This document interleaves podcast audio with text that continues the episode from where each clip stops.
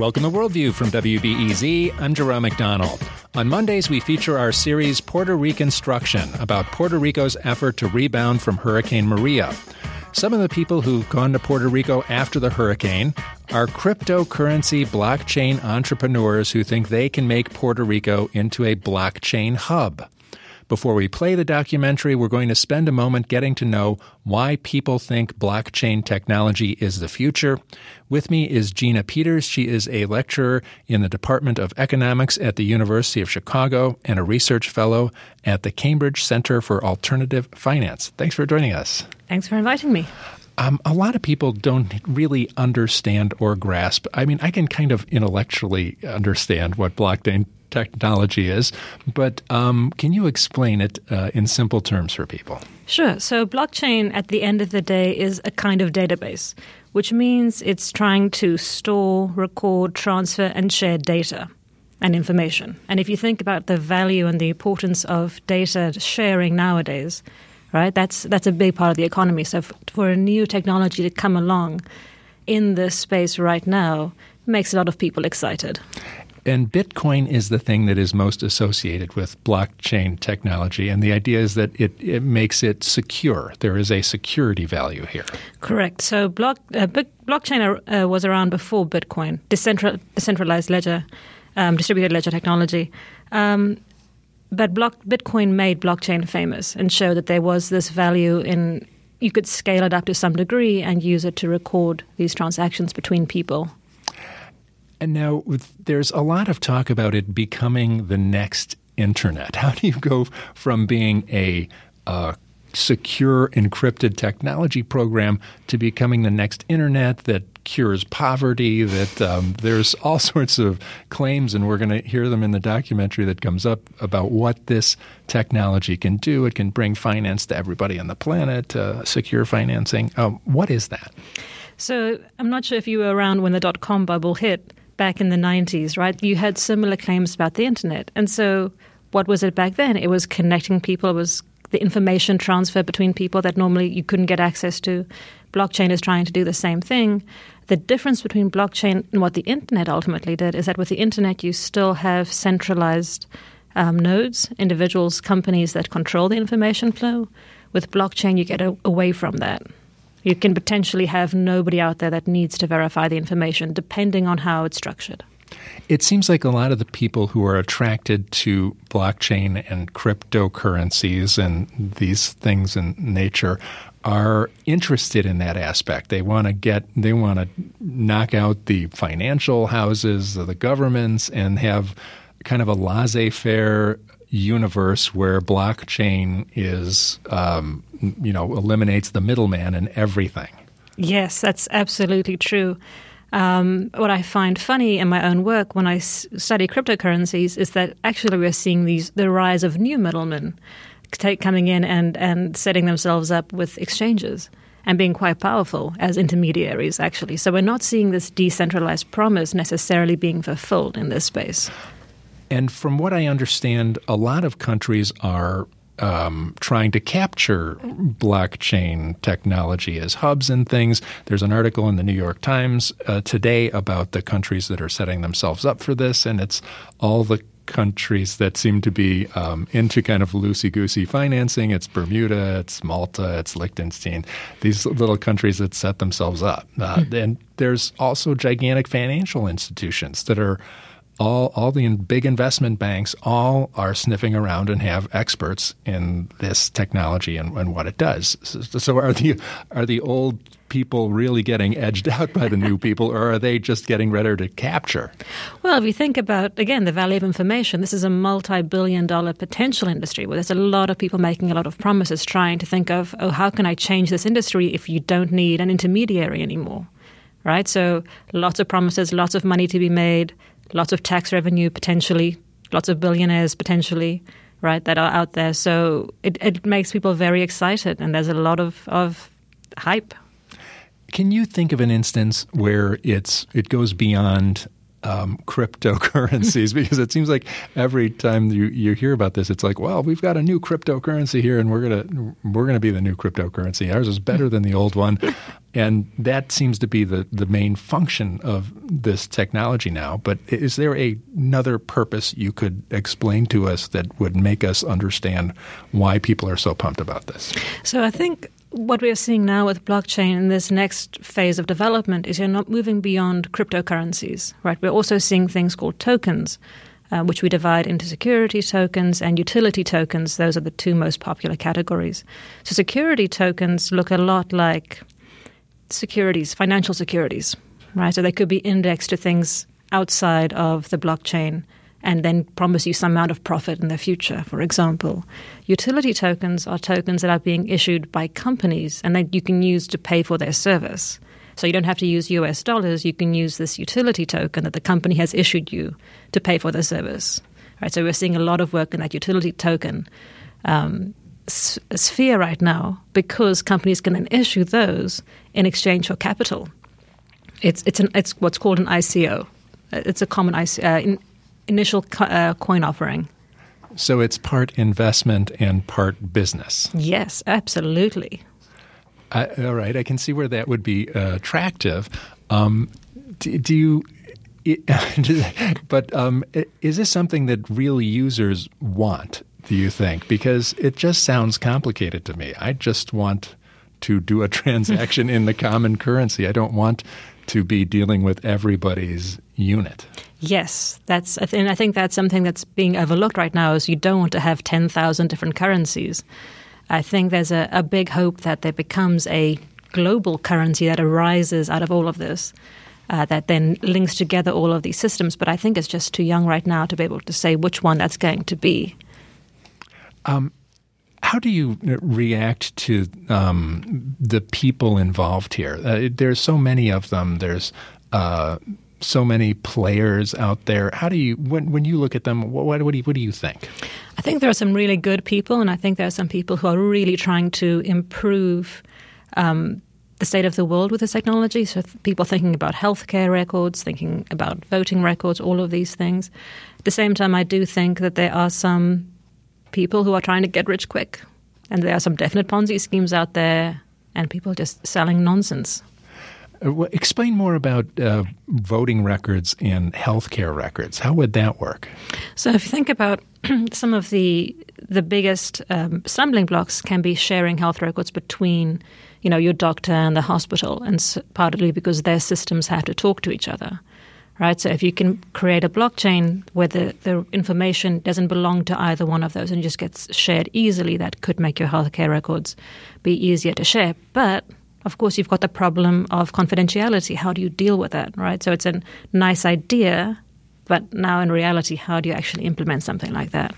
With voting records, um, I think especially after some of the, the recent election things around the world, like you always have fear of voting tampering, right? So blockchain is tamper resistant. It's not tamper proof. People will say you can't edit the blockchain, you can't change the, blockchain. That's actually not true. It's it's harder to change the blockchain, but then you can have electronic voting records that's less susceptible to manipulation. And the reason why it's harder to change or manipulate the blockchain is it's being stored in it's a transparent re- thing that is in everybody's computer. You can anybody who's involved with it. That is part of the reason. Yes, essentially, you need to make it part of the security that you get from it has to do with incentives, and but and part of it is to do with the fact that it's stored everywhere. There's not one master record that is the truth. Uh, do you have a good idea where the, where all this is going? I mean, you seem to have a level head. how does how does this all work out? Well, I think it's it's going to be fun to see where it goes. It, there's so many ideas and so many dreams out there right now. Uh, I, I I don't want to comment on any one project individually, but I think there are some really good and interesting projects out there. Um, I, I think there will be some things that change, but I don't know how much of it we'll necessarily see. Uh, Gina Pieters is a lecturer in the Department of Economics at the University of Chicago and a research fellow at the Cambridge Center for Alternative Finance.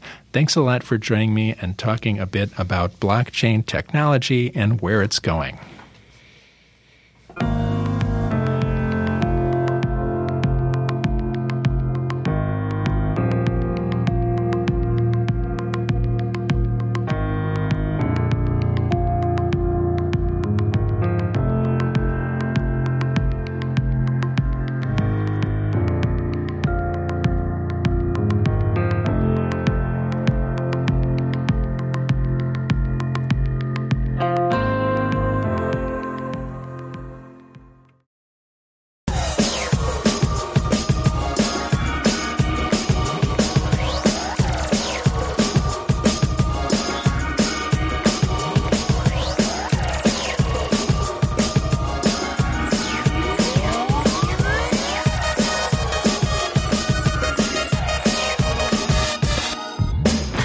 This is Worldview on WBEZ. I'm Jerome McDonnell. Before the break, we talked about how blockchain technology has become a hot topic around the world. Every Monday through the end of hurricane season, we're presenting the series Puerto Reconstruction. This week, we're bringing you the story of a group of wealthy entrepreneurs who are looking to kickstart a blockchain revolution on the island of Puerto Rico. The movement's leader, Brock Pierce, was recently profiled in Rolling Stone, and here are a few of the things he had to say. I'm committed to giving away basically well, more than everything I have this second because I don't need anything. We're trying to help Puerto Rico, and it starts by empowering the Puerto Rican people. We have to make those 2.8 million people's lives a lot better. I was watching videos on Facebook about Puerto Rico. Yeah. Just the devastation. I see Brock's article in the New York Times, and I'm like, I'm going. I don't want someone thinking this is a gold rush because it's not. It can't, we're, in a, we're in an economic war zone. Brock is bringing all these people here. There's this blockchain movement. Most bad things happen behind closed doors. Blockchain is truth. Blockchain is light. It can be that good all the time. Look at that sun. Hallelujah. The BBC's Rafael Abuchaibe has been reporting on the blockchain boon in Puerto Rico. In this BBC documentary, he explains the technology and its social effects. Blockchain is the technology behind cryptocurrencies like Bitcoin. Basically, it's a chain of code stored on a network of computers, like a shared spreadsheet. While people differ on the extent that blockchain will change your life, most agree that it will change everybody's lives in some form. Just listen when I asked some of the people we meet to describe the blockchain in three words. Decentralization, transparency, efficiency, permanent distributed ledger, truth, transparency, and light, innovative, fair, honesty, digital freedom, hope, trust, transparency. Although some governments are wary of the blockchain, the Puerto Rican government seems very supportive. We talked to the island's Economic Development Secretary Manuel Laboy. Blockchain is a digital ledger, and the idea is that you minimize the intervention of third parties, that you promote efficiency, decentralization of transactions, and at, this, at the end of the day, you also reduce cost. So it is really an application. It's a, it's a, it's a new technology that allows to really enhance transactions. We'll meet some people who are developing real life uses for blockchain on the island later. For now, let's focus on the situation of Puerto Rico. We have not experienced an event of this magnitude in our modern history. I am begging, begging anyone that can hear us to save us from dying. If anybody out there is listening to us, we are dying. On September 2017, Puerto Rico was hit by two major hurricanes, Irma and Maria, which left a trail of devastation that the island is still trying to overcome. Almost 70 people lost their lives, and the entire island was left without electricity. To date, almost 150,000 people left for the mainland US. If you add to that the $72 billion debt crisis the island had before the storms, you get the recipe for disaster. Secretary Laboy. What we have seen is that many, many people discover Puerto Rico after Maria because there's been kind of a global conscience about Puerto Rico, which is a silver lining blessing after, you know, the disaster. While Brock Pierce did not discover Puerto Rico through Maria, he did arrive after the hurricane, saying he wants to help. And he has inspired a group of people, many from the blockchain space, to do the same. What brought you to Puerto Rico? Brock Pierce. I've relocated my life to Puerto Rico because Brock inspired me to do so. Brock's here and he chose to be here, and he's the most influential person in the whole crypto world. So, why is Brock in Puerto Rico? Puerto Rico has had a special place in my life and in my heart for most of it, all of my adult life anyway. You know, it's like, what is it that I want to do with my life? What next? And it's like I want to make a difference, and so the question is, where do you go to make a difference? Mm. I could go live in London and like go do crazy things in the financial market, but it's like where can I have the most impact? When the hurricane hit, it's like it just, I said, time to go, and then I, I tell all your friends, you know, time to go. Brock Pierce is a former child actor. He later went on to make a ton of money in the online gaming industry and then in the cryptocurrency world. And many people from the crypto space followed his call to come to Puerto Rico. Someone who is exploring moving his project to Puerto Rico is Quinn Eaker. He's a very tall guy, has long braided beard matching his hair, and he's all dressed in white. He's made money with cryptocurrencies, but he's a different type of businessman. My whole world was sustainability. I lived for 15 years of my life without money. Quinn has a commune style eco farm in Texas called the Garden of Eden. He's considering replicating it here. If things go the way they're going right now, under uh, Brock's ideas, your ideas, where do you see Puerto Rico five years from now? Ten. Five years from now, I see Puerto Rico as sort of like almost like the new Rome, like in the glory golden age, where everybody's talking about Puerto Rico, and if you look at the stats, like oh my God, Puerto Rico from went from this basically like a million people left Puerto Rico since the hurricane. They lost a fourth of their population. There's hundreds of thousands of homes that are just abandoned. Like this is like the lowest of the low of Puerto Rico. The growth of Puerto Rico from now in 5 years is going to be the biggest growth of any place in the entire world. So this is the best place in the entire world to be right now. Is Puerto Rico. And the Puerto Rican government seems to agree. Economic Development Secretary Manuel Laboy. We believe that this is an unbelievable opportunity. If there is a time to invest in Puerto Rico is now. And blockchain is a very key component. Blockchain is already transforming not only in Puerto Rico, it's going to be transforming everything in the in the world. And not only Puerto Rico should, should stay relevant, but should be in the front right there leading. And at the same time, because of the hurricanes, the federal government is going to be spending billions of dollars over the next five, seven years in reconstructing housing infrastructure. And blockchain definitely has to be part of that. And some have already developed plans to use this new technology in sectors like solar power, insurance, water metering. They say blockchain's transparent and efficient nature can improve the way things are done. Brock understands its potential after his years working with blockchain, but he also knows it's not a fix all, and he's careful not to oversell the crypto utopia narrative. What has changed since you arrived here in Puerto Rico? Well, I mean, for me, my whole life, I mean, it's a big commitment. China changes everything. But in terms for Puerto Rico, which is what really matters, not nearly enough because it's the early days. This is the beginning of an, call it an opportunity. Can you tell us a bit about how you envision the blockchain and cryptocurrencies uh, helping out Puerto Rico? Yeah, so one of the aspects or use cases for the blockchain is the, the financial use case. There are 3 billion or so people on the planet that have no access to financial services. But this is a technology that has the potential to democratize the global financial system in a way where every human being on the planet will have equal access. And it's the least fortunate billions of people that are going to stand to benefit the most. And you know that's that's a wonderful thing. I mean, you're you're seeing a rebalancing of the scales. Your relationship with the community and with the local government, how has that come along? You know, the government's been very receptive. I mean, most of the governments around the world are fighting to get us there. I mean, they're willing to do anything. I think that most of the people, at least I've personally interacted with, are like, "Wow, this is kind of amazing. This is was not should not have been part of our story.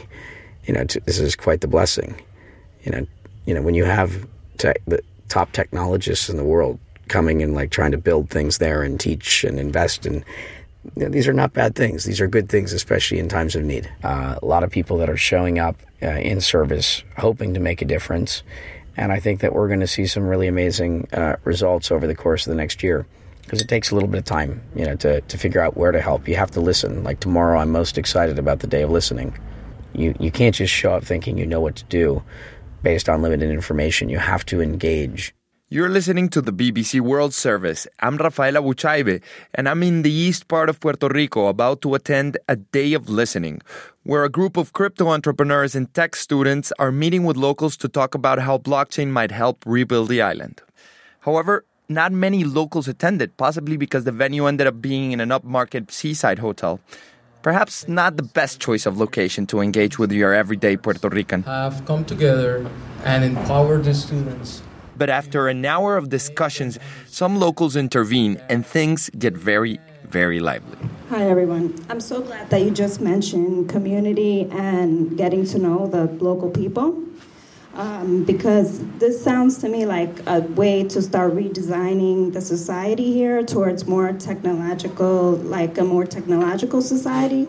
But what I don't see here are the main stakeholders of Puerto Rico. There's a lot of people in Puerto Rico who don't think technology is the way to go. Uh, the, the, the reason that we're here is to try to, to bring some more stakeholders in. And it's not the technology that, that solves all of the problems. And, and, and for, for us, there's a lot of misunderstanding about the technology. So we're, we're here to, to answer any questions. I am Puerto Rican. We're talking about bringing technology, but what do you eat when a hurricane comes? What do you eat? You're not going to eat a microchip. You're not going to eat the technology. We need food. And yes, I do believe in technology because, yes, the world is changing. But when what you're talking about is bringing in a group of people that don't fundamentally understand who we are, that is a problem. Because I'm watching decisions made for me when I can't even make a decision over my land. And before, before you came onto that panel, I didn't see not one person representing me. It was four light skinned men. And that's Puerto Rico nowadays. Once somebody sees our paradise, all you see is extraction. We're an extraction economy. But when I'm talking about somebody else coming here and then hiring us, how are we removing ourselves from the plantation owner and the slaves? Colonialism. And I'm, and I'm making people feel uncomfortable because that's our reality. So thank you for bringing up that, which is the big elephant elephant in the room, right? So colonization. It's, it's very important to learn, and that's why I believe really in the blockchain education because there's a certain philosophy behind blockchain about rep- everyone being represented, about consensus. I know that's very like 10 years in the future, but we want to bring that here. And when I say we, I mean yo Puerto Riqueño. That's why we founded EduBlock, right? Next up, Alan. He's tall, wearing a suit and a bow tie. How are you doing? My name is Alan. Hi, Alan. My name is Aime Montoya. Aime Montoya? Yes. Muy, muy bien, mucho gusto. I'm Alan Warrick. I'm from San Antonio, Texas. I'm a former city councilman, and I've been in a lot of meetings like this. I'm here to give my talents and anything that I can do to help you make your dreams happen on this island. It is going to be a beautiful thing. All of these people have such good intentions, but you don't know that yet. And I'm not asking you to trust them. I believe They that have people such have good good intentions, intentions. and they are going to make that. something beautiful happen, and you're going to be a part of it, whether you like it or not. Exacto. It's, it's, it's, Exacto. Whether I like it or not. We don't like it. We don't like it. That's what we're saying. Alan later apologized for saying that, but it was clear that careless phrasing in this tense environment was not helping things, and there were many flare ups over this long session. I am here in service. I've committed my entire life to the last breath in service. and they're here for the tax breaks and they're going to buy up a lot of land are you going to use blockchain to have land cooperatives in trust for people to have Yes. affordable housing Yes, yes, yes. Get some of these uh, financial breaks. So I don't want to help you lead. I want to help you follow. Because if you're here and I don't have a choice, then you better follow. I don't know if the blockchain community is really gonna be a solution or a problem. All of these big cities, by the way, they love us there, but why? So I can live a, a, a fancy life in New Because your agenda is to come live on our land. And you know what? It's not that we don't want you here. We want you here on our terms. I hear the pain that's going on in this room. Maybe you all don't belong here doing that. Just please consider that. The session just ended in a somewhat haphazard way, with emotional discussions spilling out and continuing in the hotel bar. Michelangelo, along with other tech students from across the island, founded a nonprofit organization called EduBlock, which, as the name suggests, is about blockchain education. He was a speaker on one of the panels earlier in the day. I found him at the edge of the hotel complex by the seashore. He looked a bit broken after a somewhat stressful session. Uh, it was really intense. Especially since it's um, Puerto Ricans and Puerto Ricans, two sides of the same coin, right? Yeah, it's um, that's the that's the line we've been trying to deal with. You know, the more traditional people that um, don't understand the movement, but they do understand that there's a crisis and there are things that are happening, and you know, and then you have the other side with the with the more like millennials that actually dig this blockchain vibe. They know how we can use it to actually like help the island, and that's like the line. Do you think that maybe the backing of U.S. millionaires and people bringing investment from the United States might be the factor that is making people push back. It is, it is, and they have all right to think this way because Puerto Rico has always been mistreated, and they have. That's why. That's why I got so sad in there because I actually felt their pain. I felt like my dad, his economic struggles. The reason why I'm here and why I'm not working overseas or I'm studying over there, which I can, is because you know I can't leave without you know actually helping my island. If I leave, I'm, I'm a traitor. As for Brock, I feel like he's in a stage in his life where he kind of woke up and said like, why do I need this, all this money, the things I'm doing? And he actually wants to actually feel like he's doing something that matters. But he just needs to understand way more how the community works. And I know he's open to it. Brock isn't a bad guy. I also wanted to see how Brock had felt about the day of listening, given the reactions we heard. I feel connected. You know, I mean, today was a day of listening, so today was about hearing all the opinions. And you're not always going to like the opinion. you know, the, the, the, the, narrative may not fit with yours. Sometimes you're going to find yourself, at, you know, with contrast. You know, there's 500 years of challenge and fear and anger and frustration, and those things also need to be represented. So uh, it was perfect. I'm not a leader. I, call, I think of myself as a first follower. I'm someone that sees people doing beautiful things and say, let me support that. And so, yeah, we want to involve all the leaders. I mean, this is a this is a Puerto Rican movement. You know, we're just here to help facilitate conversation and you know provide resources and things of that nature. One person who can offer some interesting context on why locals might be suspicious of the recent arrivals is Mayra Santos Febres. She's a well known author and intellectual focused on culture, gender, race, and Caribbean history, teaching at the University of Puerto Rico. She explains the historical reasons why Puerto Ricans might be wary of this technology. I think that the major problem is definitely a one of cultural translation and it has to do a lot with a historical reference that moves Puerto Ricans to mistrust bitcoins. And it was called eh, La Libreta de Jornada.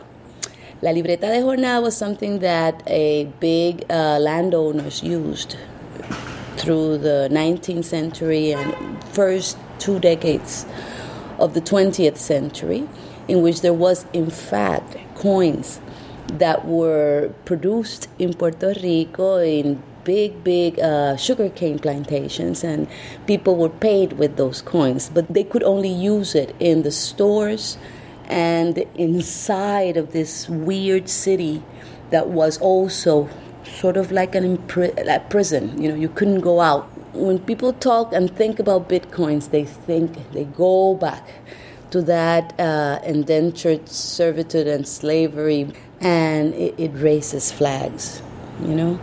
So if you could uh, tell the story differently and, and do a transferal of uh, knowledge to the people that are here and also explain in that way what are the intentions and the plans, taking into consideration that memory of slavery, of exploitation, uh, people will get better received.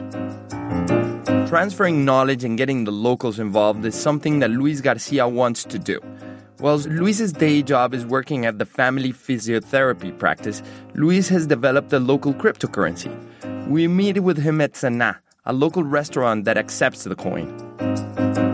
In my town, no one knew about Bitcoin, so I was like, well, this is an internet hobby. And you also created a currency yourself. Yeah, um, it's called Coqui Cash. Why Coqui? If you're a Puerto Rican, you know the coqui. It's a small frog from Puerto Rico. It's an endemic species. Coqui, the name is because it sings like that. It says like. It's a type of patriotic symbol for us. I saw it as a way that maybe that will be a nice way to educate and make people understand what cryptocurrency is and maybe start a movement locally. But after the hurricane, things changed dramatically. My thought was that maybe the cryptocurrency would work as a way to incentivize voluntary work. I got to meet different people that were very enthusiastic about the coin. And at the same time, all these cryptocurrency millionaire people started to rush into the island. It all got to be like a, the perfect soup. Luis plans to give half the Coqui to locals and then encourage the wealthy new arrivals to use it for their local purchases. We can then create wealth for everyone that holds it. And in that sense, we can then interact in a local way, but having a global vision. And then people like Sonia, who runs this restaurant, started getting interested. You can now pay for some of your bill in Coqui. So, how does this work? We are right now in a in a cafe, and they do accept Coqui Cash as a payment method. So, what Luis has done very nicely for us is to provide us with 400 Coqui. All right, what thank I'm you gonna for pay. ordering, and your bill is 56 cookies. and we're going to use 56 of them to pay for our delicious carrot cake and coffee. So, Luis, what I do now, It's simple. It's it works basically like a money transfer app, like PayPal or something like that. She has a QR code with an address, so Scan it right here. yeah, you, ca- you we scan the QR code. QR codes are those black and white square patterns you see on some products and marketing material. You scan them with your smartphone and they redirect you to information online, kind of like a shortcut. That QR code converts into an address that you use to send the cookies. We just sent them, and we are seeing here the confirmation about the 56 cookies being Mhm. sent to her address. That's it. That's it. what led you to adopt, to be one of the early adopters of cryptocurrencies? What really interested me was this um, hold that the government has on us because of all the taxes I've been going through just to open up this business. So I just decided to take cryptocurrencies as a, a shot because they're just, I don't think it's fair they should get a piece of what we're working for when we're working so hard and it, you know, it's just too much. They- They're pulling too much out of the pie of small entrepreneurs. The polemic that this crypto movement has generated in Puerto Rico is likely to continue over the coming months and years. It's still early days for the technology and its proponents. Mayra and other people we talk to think that for things to work, the cryptopreneurs need to better listen to the community to help avoid the mistakes of the past. The person to person connection is extremely important. There needs to be lots less leading and more connecting. It's not just here I am, let me help you. Da, da, da, da. That won't that won't work.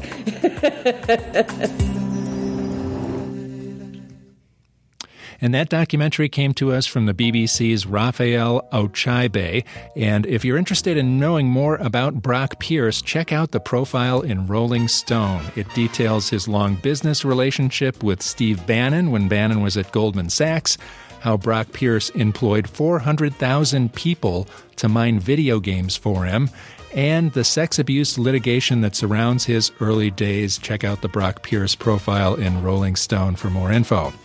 After the break, I'll talk with an award winning photojournalist from Syria. I'm Jerome McDonnell. You're listening to Worldview on WBEZ.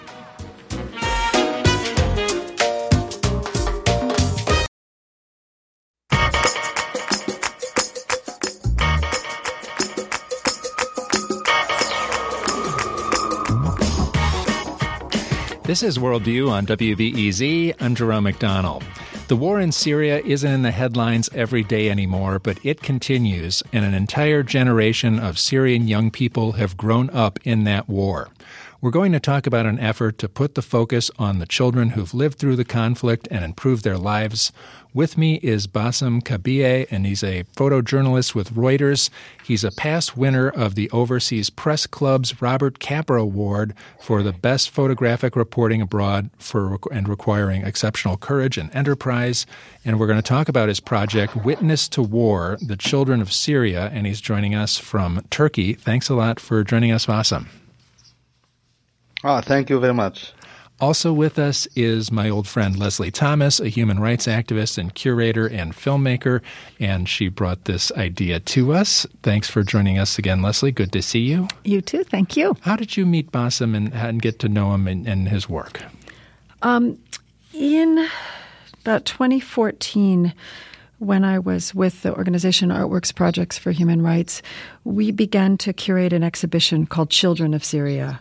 Um, we wanted to, at the time the war was several years old, and, and at that time we were saying we now have years of children who are growing up their formative years in this war. And we wanted to do an exhibition with photographers that would focus on the daily lives of minors. What happens? What what happens to play? What happens to health? What happens to education, family life, work?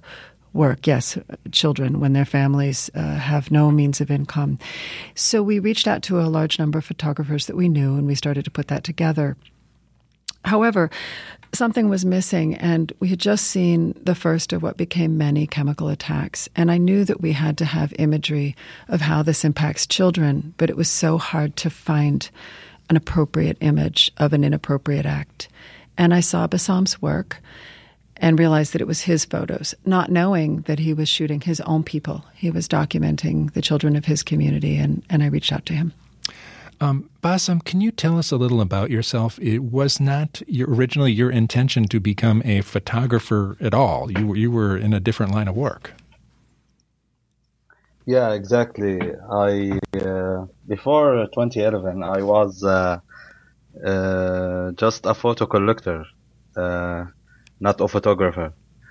Uh, my basic work was uh, an IT. I studied uh, computer science in Damascus University, and uh, I worked as IT administrator in telecommunication company for five years. Uh, but I like photo. I uh, like to collect photo. I believe that picture moving information from in, in, in different form. They they tell us the story without telling words, you know.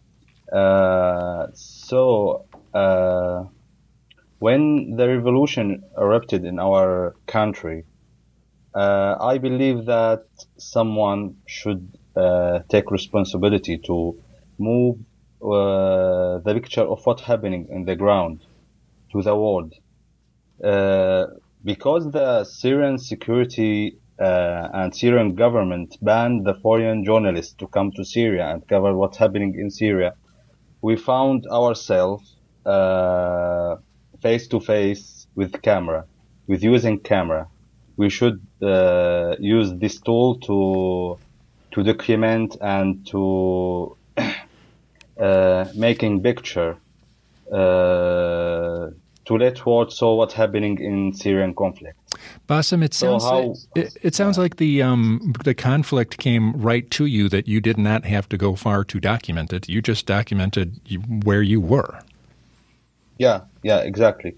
Uh, the, the, the demonstration uh, was uh, in our street.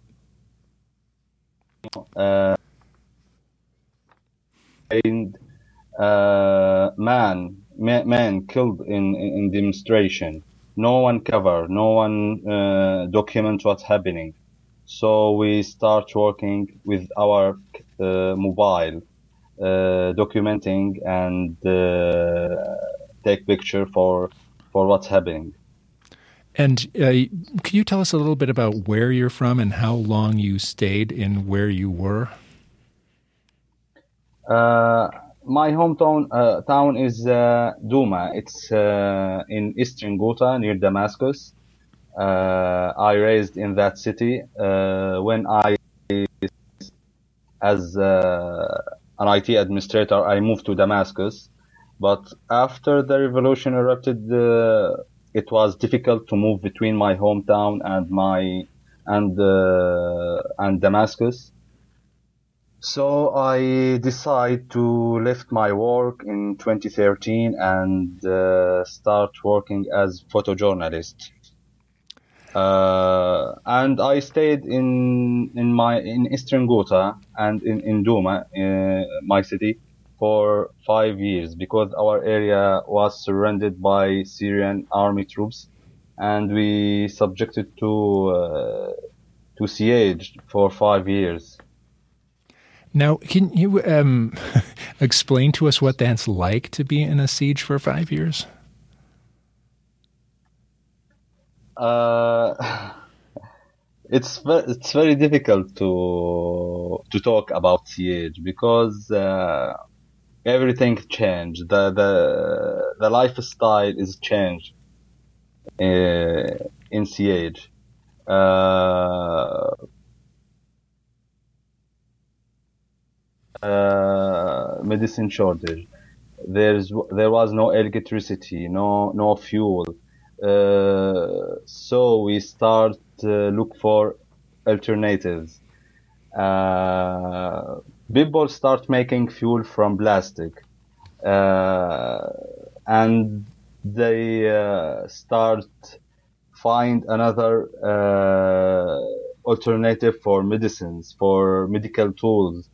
Uh, people start finding other uh, way for for moving water from place to place because there was no electricity. So uh, people start uh, think different to adapt with with a new situation. There is no no services, no infrastructure for living, just war and siege, and people uh, start to create a new tools to to to uh, to adapt with this new situation. I'm talking with Bassam Khabieh. He's a photojournalist. He's a past winner of the Overseas Press Club's Robert Capa Award. And we're talking about uh, his project, Witness to War The Children of Syria. Um, when did you start focusing on children? When did you want to decide you wanted to make that a focus of your work? Uh, actually, the the Syrian uprising start with the, with with uh, a story with children. There is some children right in the in their school that it's it's your turn, doctor. It means that it's uh, it's time for changing Bashar al-Assad. This is how it starts. When the security guys seeing this uh, uh, writing on the wall of schools, they arrested the children and they subjected uh, them to torture and to torture kind of torture. Uh, this caused uh,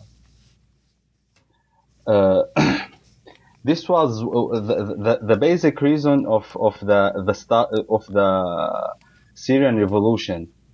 Uh, Syrian security arrest uh, children. Children was tortured and uh, the uh, the the people of Daraa uh, start revolution ag- against uh, Syrian regime because the regime uh, arrest their children.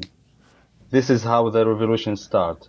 And uh, after seven years of war, we have a horrible statistic about the situation of, of the children uh, more than 7 million children grow up uh, knowing nothing, just war.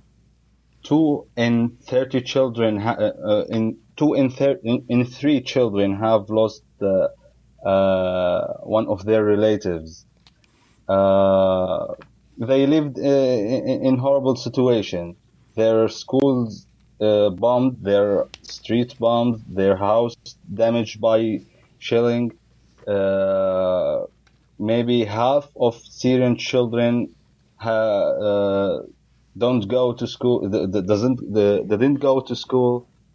Uh, this is uh, make make me focus more on covering the situation of Syria of of children of Syria. I want to ask uh, Leslie Thomas here about the project here to support Witness to War, the Children of Syria. There's a Kickstarter campaign, and you're trying to get uh, Bassam's photographs published in a book that would benefit the Karam Foundation. Yeah, we felt that um, collecting this documentation, this incredible body of work that Bassam has created into a book that could be used for a whole number of purposes would be great. So, 21 more, 20, sorry, 19 days ago, we launched this Kickstarter. Uh, there are 11 days left. We're very excited. And the goal is to create a book that will be used by the foundation to support their work for refugees and IDPs and folks who are resettled to help policymakers around the world understand what is going on and hopefully intervene and provide support for the children in and out of Syria. And with us is Lena Zara. She's a Syrian American and the community program coordinator of the Karam Foundation, which will um, which will get the proceeds from the Children of Syria Stories and Photography book. Um, thanks a lot for joining us. Thank you so much for having me, Jerome. Um, it's great to see the Karam Foundation again on the program. And um, tell us a little about the work you've been doing. You're working with refugees in Turkey mostly.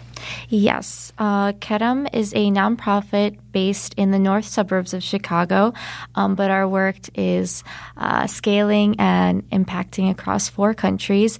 We're committed to providing a better future for Syria through innovative education, sustainable development, and smart aid community aid programs.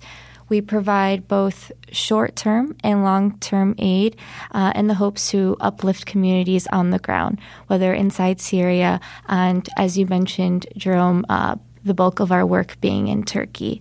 And so we work on the ground in Syria and have staff that oversee our projects and distributions. And a big emphasis is on school support, but also humanitarian aid distributions. I've really been impressed with the Karam Foundation and how they involve our community and people here in trips abroad and in helping out with refugees. Um, you've had the experience of working in refugee settlements in Calais on the, on the Greek Macedonian border. Um, what, how do, explain what people get out of that experience and, and what what meaning that brings. Sure. Uh, for myself, as you mentioned, you know, I'm Syrian American, um, but without that previous, you know, personal connection or contacts. Um, you hear uh, you hear the statistics, uh, you might hear testimonies, um, but when you see firsthand uh, working with the communities on the ground, whether they're with beneficiaries themselves or the host communities, um, you see directly what the needs are, asking people on the ground, what do you need? And it's a very um, uplifting um, and collaborative uh, team effort um, that is just grassroots based and provides that supplemental context to really understanding what the situations are um, aside what folks might be hearing um, elsewhere. Lena Zara is from the Karam Foundation. She works uh, with refugees from the Syrian civil war. And uh, also with us has been uh, Leslie Thomas, human rights activist, curator, and filmmaker. It's been great to see you again. Leslie, I understand you have a couple of quick mentions about other projects that have to do with Syrian Americans. Yes, we're very excited. Artworks Projects will be hosting on September 26th, along with the Case Art Fund, um, an exhibition of Omar Imam's work, and we'll have Karam and other folks there with us. Great time to learn about getting involved with the Syrian community here and supporting Syria's. And then this Thursday, a new program that will touch on immigration and other refugee related issues, Deported, is opening September 2nd. And October 2nd will be a follow up program. Lots on the artworksprojects.org website. Thanks very much for joining us again, Leslie Thomas. And thanks a lot to Bassam Khabieh, photojournalist with Reuters and past winner of the Overseas Press Club Award, uh, Robert Capa Award. And if you're interested in supporting his project, Witness to War, the Children of Syria, it's there's a Kickstarter campaign. And if you put Witness of War in, uh, you will find the Kickstarter campaign with Bassam Khabieh. Thanks a lot for joining us, Bassam. Thank you. Thank you. I'm Jerome McDonnell, and you've been listening to Worldview on WBEZ.